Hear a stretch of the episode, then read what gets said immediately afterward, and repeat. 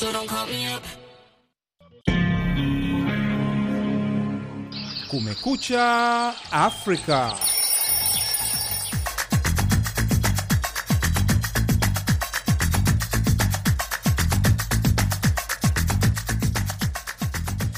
Hii ni Kumekucha Afrika kutoka idhaa ya Kiswahili ya Sauti Amerika, Washington DC. Karibu kwenye matangazo yetu leo, ikiwa ni Jumatatu Machi 13 mwaka 2023, nalo jina langu Harrison Kamau na mimi ni sandey Shomari. Tunasikika kupitia redio zetu shirika kote Afrika ya Mashariki na Maziwa Makuu, zikiwemo Voice of Korogwe Tanzania, Storm FM kule Geita, Radio Solei Butembo DRC, Lulu FM Malindi Kenya, bila kusahau UBC Uganda, miongoni mwa nyingine nyingi. Vilevile tupo kwenye mtandao wetu wa VOA Swahili.com. Karibuni.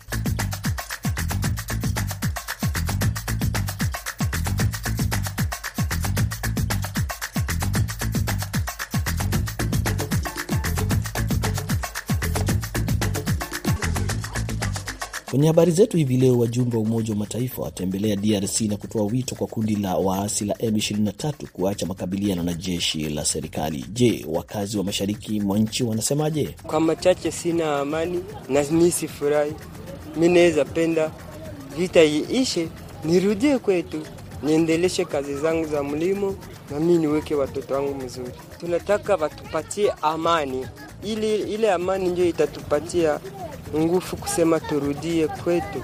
Na katika taarifa nyingine, juhudi za kusaidia makundi ya kidini walio wachache yaliyoathiriwa na tetemeko la ardhi la Februari zinaendelea huko Uturuki. Hivyo ni vidokezo tu vya baadhi ya taarifa tulizokuandalia kwenye Kumekucha Afrika hivi leo, lakini kwanza tupate habari za kimataifa zikisomwa hapa na mwenzangu Sandey Shomari.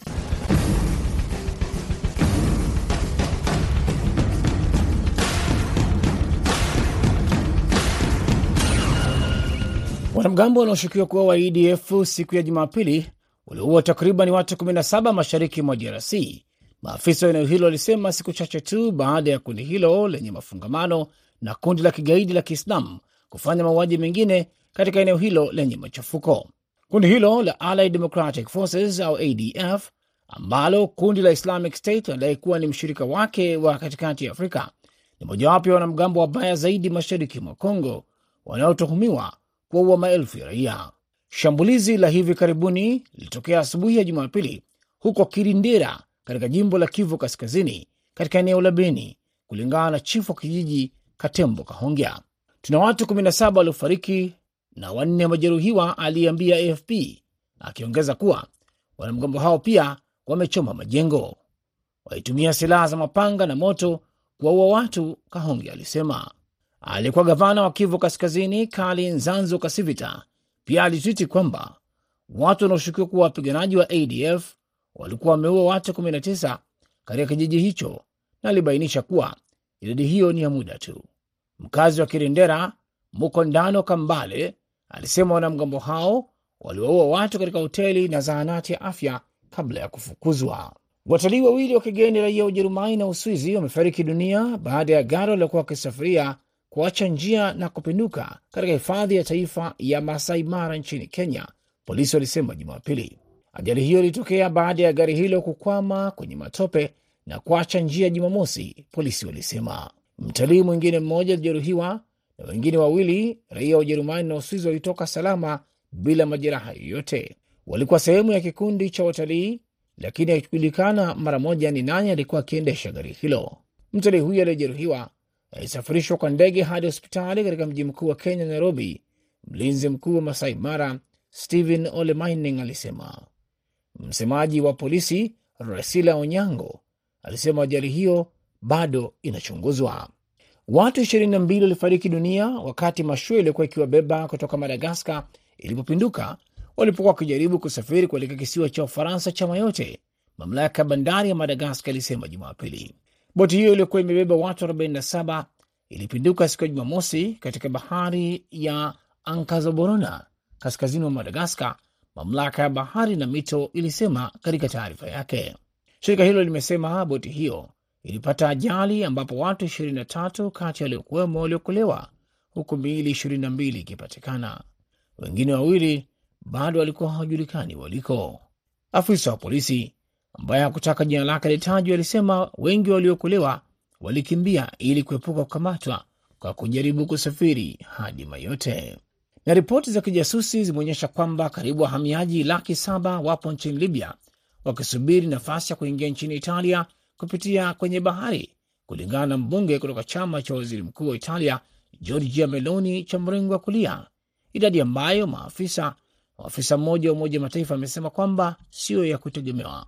Harrison Kamau anatuarifu zaidi. Kwa mujibu wa shirika la habari la AP, Tommaso Forti ambaye ni kinara wa bunge la chini kutoka chama cha Brothers of Italy Jumapili amekiambia kituo cha televisheni cha jiji Com24 kwamba idara ya kijasusi ya Italy inakadiria kuwa takriban wahamiaji 685 waliopo Libya, wengi wao wakiwa wamezuiliwa kwenye makambi, wanasubiri kwa hamu kuingia Ulaya wakitumia boti zinazobeba wahamiaji haramu kupitia bahari ya Mediterranean. Waziri mkuu wa Italy anatarajia kwamba mkutano wa Umoja wa Ulaya baadaye mwezi huu utashughulikia tatizo la idadi kubwa ya wahamiaji wanaomba hifadhi na wanaoingia kwenye mataifa kama vile Ugiriki, Cyprus, Malta, Spain na Italy kupitia kwenye bahari ya Mediterranean. Kwenye ripoti nyingine, wahamiaji 30 wanaendelea kusakwa huku wengine 17 wakiokolewa takriban kilomita 180 kutoka kwenye ufuko wa Libya baada ya boti yao kuzama walipokuwa wakijaribu kuokolewa na meli kubwa. Walinzi wa bahari wa Italy wamesema Jumapili usiku. Wamesema kwamba kutokana na kuwa boti hiyo ilizama karibu na Italy, meli nyingine kadhaa za uokozi za taifa hilo zinasaidia kwenye shughuli za uokozi. Boti ya uokozi iliyobeba manusura 17 waliookolewa iliwapeleka Italy, ingawa ingesimama Malta kwanza ili kushusha wawili waliokuwa wanahitaji huduma za dharura za afya. Maendelea kusikiliza habari za dunia kutoka idhaa ya Kiswahili ya Sauti Amerika, VOA, ikitangaza kutoka Washington DC. Rapa wa Afrika Kusini Costa Titch alifariki dunia akiwa jukwani alipokuwa akitumbuiza, polisi walisema Jumapili walipofungua uchunguzi kuhusu mazingira ya kifo ghafla cha kijana huyo mwenye umri wa miaka ishirini na minane. Msanii huyo alianguka alipokuwa akitumbuiza Jumamosi jioni kwenye tamasha la Ultra huko Afrika Kusini, katika kitongoji cha Johannesburg cha Nasrec. Polisi waliambia AFP walisema uchunguzi utabainisha chanzo cha kifo hicho. Costa Tich alitamba na kibao chake maarufu Big Flexer ambacho kimetazamwa zaidi ya mara milioni 45 kwenye YouTube, akionyesha aina ya muziki wa mapiano, muziki wa kwao unaojumuisha house, jazz na muziki wa maeneo ya lounge. Video kwenye mitandao ya kijamii za tamasha lake siku ya Jumamosi zinamwonyesha akicheza na kipaza sauti chake mkononi anapoonekana kuanguka, halafu anaendelea kuimba, lakini akaanguka tena na kusababisha wasanii wengine kumsaidia. Watu wenye silaha wameua takriban watu 16 wakati wa shambulizi kaskazini magharibi mwa Nigeria, serikali isema Jumapili. Washambuliaji hao walivamia eneo la serikali ya mtaa ya Zangon Kataf katika jimbo la Kaduna na kufyatua risasi Jumamosi baada ya makabiliano na polisi katika kituo cha ukaguzi. Yapo Ephraim, msemaji wa serikali ya eneo hilo, aliambia shirika la habari la Associated Press washambuliaji hao walivamia eneo la Zangon Kataf katika jimbo la Kaduna na kufyatua risasi siku hiyo. Maafisa waliweka marufuku ya kutoka nje katika eneo hilo baada ya shambulio hilo. Washambuliaji walikuwa kabila la Fulani, kundi la wafugaji wengi wa kuhamahama ambao wameingia katika mgogoro wa muda mrefu na wakulima kuhusu upatikanaji mdogo wa maji na ardhi. Efraim alisema kabla ya kurushiana risasi mapigano yalikuwa yamezuka kati ya baadhi ya wanakijiji na kikundi kidogo cha wanaume wa kabila hilo, na waliondoka eneo hilo la tukio na baadaye walirudi kwa wingi wakiwa na bunduki na mapanga, msemaji wa serikali alisema.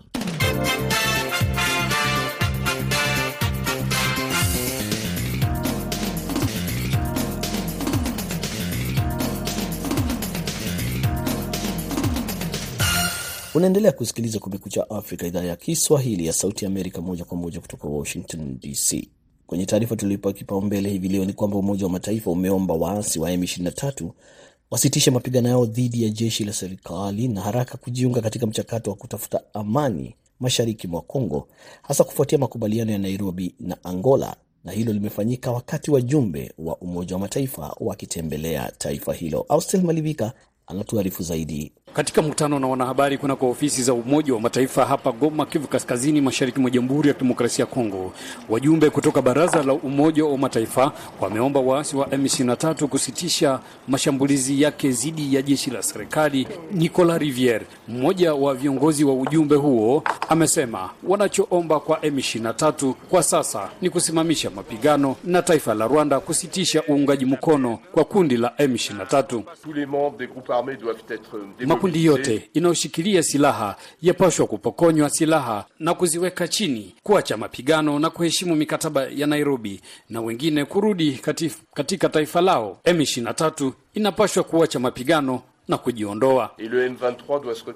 Wajumbe hao wamesema jeshi la Umoja wa Mataifa nchini Jamhuri ya Kidemokrasia ya Kongo halikuja kupigana bali lilikuja kulinda raia wa Kongo. Wanaohusika na usalama wa Jamhuri ya Kidemokrasia ya Kongo ni, ni jeshi tiifu kwa serikali, bali siyo MONUSCO. Lazima mwelewe kwamba kazi ya MONUSCO sio kupigana hapa, kazi yao ni kuwalinda raia wa Jamhuri ya Kidemokrasia ya Kongo. Swala la usalama na maju, ni majukumu ya serikali ya Kongo, kwani ni taifa huru. Lazima mfahamu hiyo. Wanajeshi wa Umoja wa Mataifa hawakuja Jamhuri ya Kidemokrasia ya Kongo kupigana, wanakuja kuleta amani. Kazi yao ni ulinzi wa amani si, uh, na sio kupigana. Wajumbe kutoka Baraza la Umoja wa Mataifa wametembelea hapa mashariki mwa Kongo, ambako wamekutana na viongozi wa serikali ya mkoa wa Kivu ya Kaskazini pamoja na msuluhishi wa mzozo wa mashariki mwa Kongo Rais wa zamani Uhuru Kenyatta. Wakazi wanaokimbia mapigano wanaopatikana katika kambi mbalimbali mbali, wakiomba amani kwenye vijiji vyao. Banyanga Auguste alikimbia kutoka Rugari kaskazini mwa mji wa Goma wakati wa vita vya M23 na jeshi la serikali. Kwa machache sina amani na mi sifurahi. Mi naweza penda vita iishe, nirudie kwetu, niendeleshe kazi zangu za mlimo na mi niweke watoto wangu mzuri. Unaweza ambia nini hawa watu wanakuja wageni kutoka baraza la Umoja wa Mataifa, watu wa, wa UN wa MONUSCO? Tunataka watupatie amani, ili ile amani ndio itatupatia nguvu kusema turudie kwetu. Kambi inayokuwa na familia zaidi ya elfu tatu kwa sasa ikiwa ni miongoni mwa kambi saba zinazozunguka mji wa Goma. Generose Marceline ana miaka kumi na saba, alikimbia kutoka mji wa Bunagana unaopatikana mpakani mwa Jamhuri ya Kidemokrasia ya Kongo na Uganda, akiishi maisha magumu. Tati walimpiga masasi tukapata maiti yake na basha evicha mumayani mlo kwetu ishakosa kwa shaenda Wakati hayo yakiarifiwa, watu zaidi ya ishirini wameuawa na waasi wanaozaniwa kuwa ni ADF eneo la Bashu wilayani Beni. Oser Malivika, Sauti Amerika, Goma.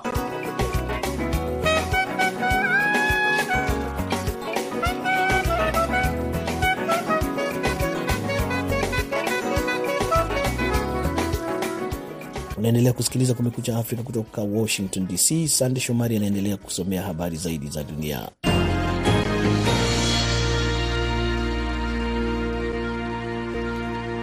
Aliyekuwa makamu wa rais wa Marekani Mike Pence anayetarajiwa kuwania uteuzi wa rais wa chama cha Republican mwaka 2024 ametoa shutuma kali dhidi ya rais aliyemtumikia kwa uaminifu Donald Trump.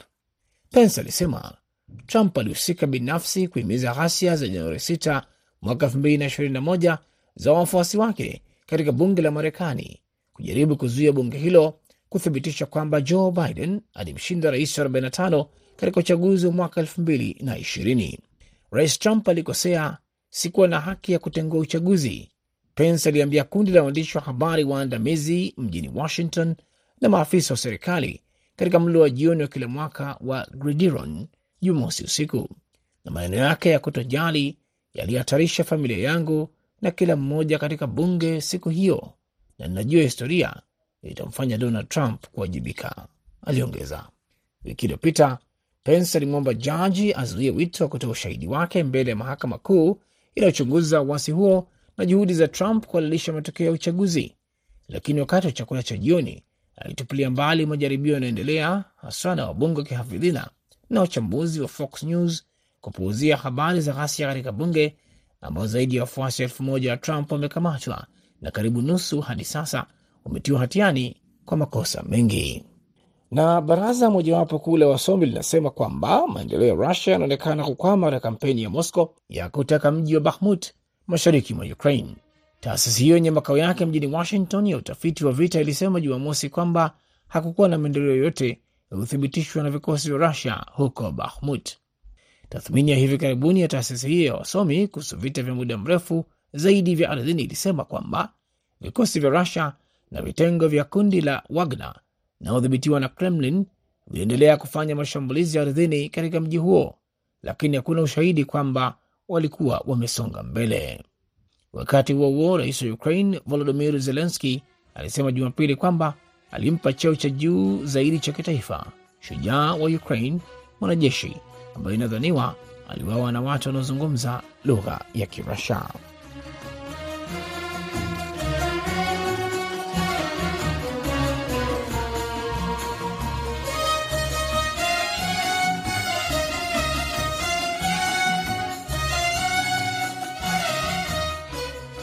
Basi kufuatia ziara hiyo ya wajumbe wa Umoja wa Mataifa nchini DRC, mwenzangu Id Ligongo amezungumza na mchambuzi wa maswala ya kisiasa Majid Mjengwa, na kwanza akamuuliza iwapo masharti au labda ombi la wajumbe hao litafanya kazi au litatekelezwa huko DRC. Ni mgogoro wa siasa, jawabu lake linaweza likatokana na siasa. Ni mgogoro baina ya nchi mbili, kwa maana ya DRC Congo na, na Rwanda. E, sasa katika hili lazima majadiliano ya mezani yanaweza akatoa jawabu la mgogoro huu. Kwa maana hiyo ni sahihi, tatizo la kisiasa linamalizwa na siasa. Hii ni mgogoro ambao ni mkubwa na unahusisha eh, vikosi sasa vya wapiganaji ndani ya Kongo eh, ambavyo kimoja kinasemwa kwamba kinadhaminiwa na Rwanda na Rwanda ikituhumu Kongo. Kwa hiyo ni swala la kusubiri kuona ni kwa namna gani eh, jawabu la kisiasa ikapatikana. Lakini sasa majadiliano haya yanaweza yakafanyika vipi ya kisiasa wakati Kongo yenye DRC inachukulia eh, ili kundi la uh, M23 kama kundi la kigaidi na wameweka bayana hawawezi kuwa katika mazungumzo. Uh, mwisho wa siku lazima kuwe na mazungumzo uh, hata hao wanaosemwa kuwa ni magaidi, na inaposemwa kisiasa ina maana diplomasia, kuwe na namna ya kuongea katika meza ya majadiliano, kuweza kujua namna gani wanaweza wakamaliza mgogoro huu. Tayari M23 kivo iko ndani ya, ya DRC Congo eh, lakini ukweli unabaki kwamba wamechukua baadhi ya maeneo ndani ya Kongo, na kama inatafutwa jawabu, wao ni wadau katika mgogoro. Kwa mazingira haya ya sasa, haya majadiliano ya kisiasa yanafanyika vipi sasa? Eh, lazima kuwe na mpatanishi. Eh, tumeona Ufaransa imeweza kushiriki kwa karibu kujaribu kutafuta suluhisho, lakini tumeona hata kanisa Katoliki likishiriki katika kutafuta amani ya Kongo. Majadiliano hayo lazima kuwepo na mpatanishi anayeaminika na pande zote zilizopo katika mgogoro huo zenye kuhusika na mgogoro. Sasa ni weti watu gani hao wataingia kwenye kuwapatanisha, nalo swala la kusubiri kuona, lakini Umoja wa Mataifa unalo jukumu la, la msingi kabisa la kutatua migogoro katika katika nchi wanachama. Lakini kwa jicho la kichambuzi, unadhani uh, huu mgogoro unaweza ukamalizika katika namna ambayo utakuwa na manufaa kwa pande zote mbili, kwa kundi la M23 hali kadhalika kwa uh, serikali ya DRC? E, mgogoro wote lazima uishe, vita vyovyote lazima viishe. Vinaisha kwa namna gani, ndio swala ambalo linaweza likaangaliwa, lakini katika hiki kuna atakayepata na kuna atakayekosa, lakini e, lazima kuna mmoja atapata zaidi na mwingine atapata kidogo. Sasa mwisho wa siku hili la, lazima kuwepo na suluhu na suluhu hiyo iwafanye wote watoke hapo wakiwa na nyuso zenye kuona kwamba hakuna aibu ya kwamba wamekosa kila kitu. Lakini mgogoro kama ulivyosema ni mzito e, ni mgogoro wa miaka mingi, na ni kwa namna gani mtapatikana jawabu la kudumu ni swali gumu kwa kweli. Ni Majid Mjengwa akizungumza na Kumekucha Afrika kutoka mji mkongwe wa Zanzibar.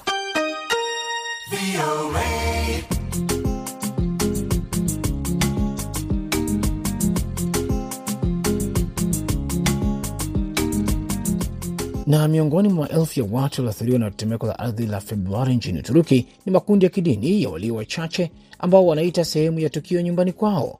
Makundi hayo yamepata hasara na maafa sawa na wakazi wengine wa taifa hilo, na katika baadhi ya maeneo maisha yao yapo hatarini. Harrison Kamau anasoma ripoti ya Els Hinkaya wa VOA. Mol Gregorius Melki Urek ambaye ni padri wa kanisa la Adiaman anaonyesha VOA hasara iliyosababishwa na tetemeko la ardhi la Februari 6 kwenye kanisa lake. Mamilioni ya watu waliathiriwa na tetemeko hilo la ardhi, yakiwemo makundi ya Wakristo na Wayahudi walio wachache nchini humo. Mojawapo ya miji iliyoathiriwa vibaya na tukio hilo ni ule wa Antakia, ambayo pia unajulikana kama Antioch kwa Bibilia, ambao ni muhimu katika historia ya Ukristo. Tetemeko hilo liliharibu makanisa mengine ya kale, suala ambalo limelazimisha wakazi wengi kutoka kwenye makundi ya kidini ya walio wachache kuondoka. Kantemur ni kutoka shirika la hisani la Kigiriki la Iskenderun. Sasa hivi tumechukua hifadhi kwenye kanisa la St George ambalo halikuharibiwa sana. Hapa huwa tunatoa chakula mara tatu kwa siku kikiwa moto kwa watu wetu. Pia huwa tunasambaza misaada tunayopokea miongoni mwa waathirika. Tetemeko hilo limeua zaidi ya watu elfu hamsini nchini Uturuki, wakati vifo zaidi vikitarajiwa, ingawa idadi kamili ya vifo miongoni mwa watu kutoka makundi ya walio wachache haijulikani. Februari 6 Siol Senodioglu ambaye ni kiongozi wa jamii ya Kiyahudi mjini Antioch pamoja na mke wake walikufa kutokana na kuangukiwa na vifusi baada ya kuporomoka kwa sinagogi yao kutokana na tetemeko la ardhi. Mji huo umekuwa na jamii ya Wayahudi kwa takriban miaka elfu mbili mia tano lakini kulikuwa na Wayahudi kumi na wanne pekee kabla ya tetemeko hilo kutokea. Kwenye mji wa Masin uliopo karibu na eneo la tukio, jamii za Wakatoliki na Waorthodox zimepanga kusaidia Wakristo waliolazimika kuhama makwao kutokana na tetemeko hilo. Mchungaji Rosan Kodeiro ni kutoka kanisa Katoliki. Siku mbili baada ya tetemeko kutokea, mara moja nilekea Antioch na Isekenderam. Tulileta bidhaa muhimu kwa kutumia lori kubwa. Tulivuta baadhi ya watu waliokuwa wamekufa kutoka kwenye vifusi, tukiwa na kasisi wa kanisa Katoliki la Antakia. Abraham Cooper ambaye ni naibu mwenyekiti wa kamisheni ya Marekani ya uhuru wa kimataifa wa kidini USCIRF anasema kwamba Marekani imejitolea kusaidia watu wa Uturuki. Ameongeza kusema kwamba shirika lake litahakikisha kwamba makundi ya kidini yaliyoathiriwa yatainuka tena kwenye mazingira salama. Ingawa tetemeko hilo liliangusha nyumba zao, lakini kupitia imani na wahisani, kuna matumaini kwamba waumini watajenga upya.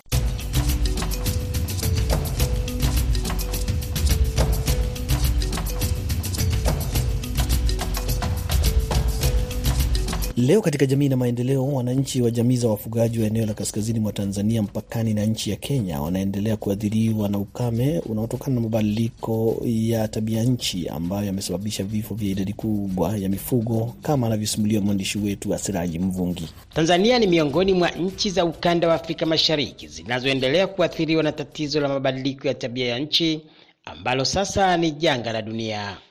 Licha ya athari hizo kujitokeza katika maeneo mbalimbali nchini Tanzania, athari ni kubwa zaidi katika ukanda wa kaskazini, ambapo asilimia kubwa ya wakazi wake ni wafugaji wanaoendesha ufugaji wa asili wa kutembea umbali mrefu na mifugo kutafuta malisho na maji, ambayo ustawi wake unategemea mvua ambazo kwa sasa hazinyeshi kwa wakati kutokana na mabadiliko ya tabia ya nchi. Viongozi wa serikali katika maeneo yaliyokumbwa na tatizo hilo ikiwemo wilaya ya Monduli iliyoko ukanda wa mpakani mwa Tanzania na Kenya wanasema utaratibu huo wa wafugaji, asilimia kubwa wakiwa ni wa jamii ya Wamaasai wa kuzunguka na mifugo kutafuta malisho, umekuwa na athari kubwa na nyingi, ikiwemo ya vifo vya mifugo na pia kuibuka kwa migogoro ya kugombea ardhi na malisho baina ya wafugaji na makundi mengine wakiwemo wakulima.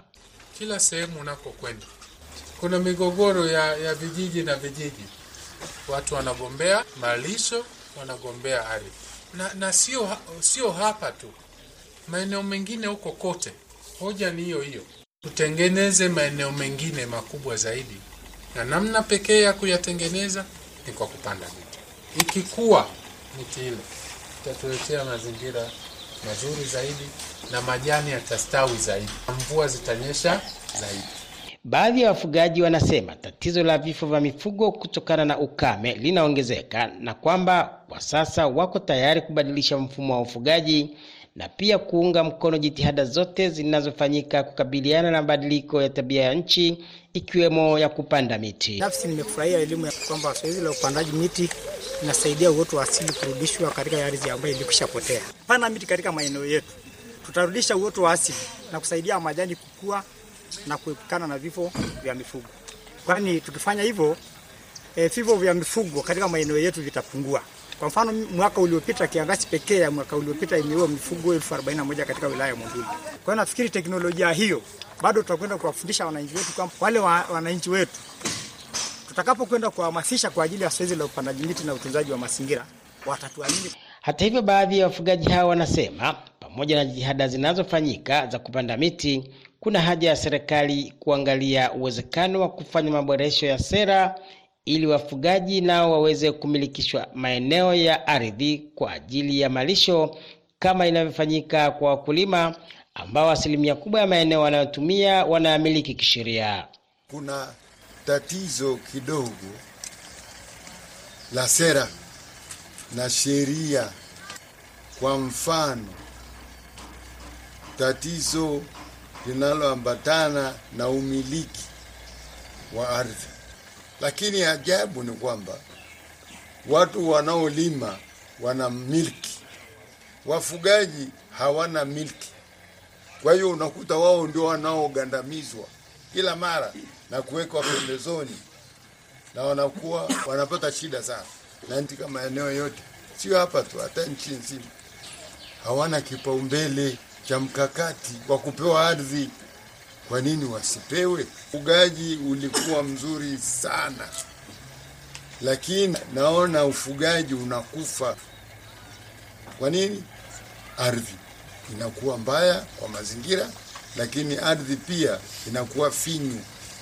Kwa hiyo kuna mgongano naye migogoro unayoona. Hivi karibuni Rais wa Tanzania Dr. Samia Suluhu Hassan alikaririwa akielezea mipango ya serikali ya kukabiliana na changamoto za wafugaji ikiwemo ya kuandaa miundombinu ya kuwatengenezea maeneo kwa ajili ya kufuga badala ya kuchunga kwa kuzunguka na mifugo, hatua ambayo imeshaanza kutekelezwa na baadhi ya wafugaji wameshamilikishwa maeneo hayo. Hata hivyo, pamoja na jitihada hizo, kutokana na ukame huo unaochangiwa na mabadiliko ya tabia ya nchi, baadhi ya wafugaji wamejikuta wakikabiliana na mkono wa sheria kwa kuvamia maeneo yaliyotengwa kwa ajili ya uhifadhi wa wanyamapori, misitu na pia mashamba ya wakulima, huku wengine wakiendelea kutembea na mifugo kwa zaidi ya kilomita kati ya 40 na 50 kwa siku kutafuta malisho na maji kwa ajili ya mifugo yao.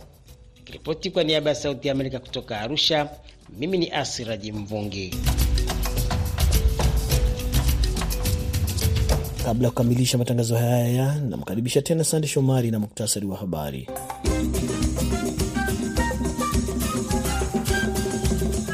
Wanamgambo wanaoshukiwa kuwa wa ADF siku ya Jumapili waliua takriban watu 17 mashariki mwa DRC.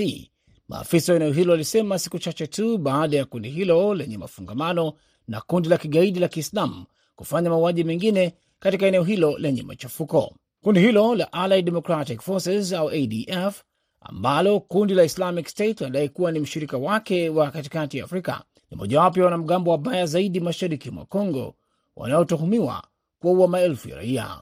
Shambulizi la hivi karibuni lilitokea asubuhi ya Jumapili huko Kirindira katika jimbo la Kivu Kaskazini, katika eneo la Beni, kulingana na chifu wa kijiji Katembo Kahongya. Tuna watu 17 waliofariki na wanne wamejeruhiwa, aliyeambia AFP, akiongeza kuwa wanamgambo hao pia wamechoma majengo. Walitumia silaha za mapanga na moto kuwaua watu, Kahongya alisema. Watalii wawili wa kigeni raia wa Ujerumani na Uswizi wamefariki dunia baada ya gari waliokuwa wakisafiria kuacha njia na kupinduka katika hifadhi ya taifa ya Masai Mara nchini Kenya, polisi walisema Jumapili. Ajali hiyo ilitokea baada ya gari hilo kukwama kwenye matope na kuacha njia Jumamosi, polisi walisema. Mtalii mwingine mmoja alijeruhiwa na wengine wawili raia wa Ujerumani na Uswizi walitoka salama bila majeraha yoyote. Walikuwa sehemu ya kikundi cha watalii, lakini haikujulikana mara moja ni nani alikuwa akiendesha gari hilo. Mtalii huyo aliyejeruhiwa alisafirishwa kwa ndege hadi hospitali katika mji mkuu wa Kenya, Nairobi. Mlinzi mkuu wa Masai Mara Stephen Ole Mining alisema watu 22 walifariki dunia wakati mashua iliyokuwa ikiwabeba kutoka Madagaskar ilipopinduka walipokuwa wakijaribu kusafiri kuelekea kisiwa cha Ufaransa cha Mayote, Mamlaka ya bandari ya Madagaskar ilisema Jumapili. Basi hapo ndipo tunafika mwisho wa Kumekucha Afrika kutoka idhaa ya Kiswahili ya Sauti ya Amerika hivi leo, na kwa niaba ya wote walioshiriki kufanikisha matangazo haya, msimamizi BMJ Mridhi, produsa wetu Saida Hamdun, jina langu Harrison Kamau na hewani nimekuwa naye Sande Shomari, kwa pamoja tukikutakia wakati mwema popote ulipo.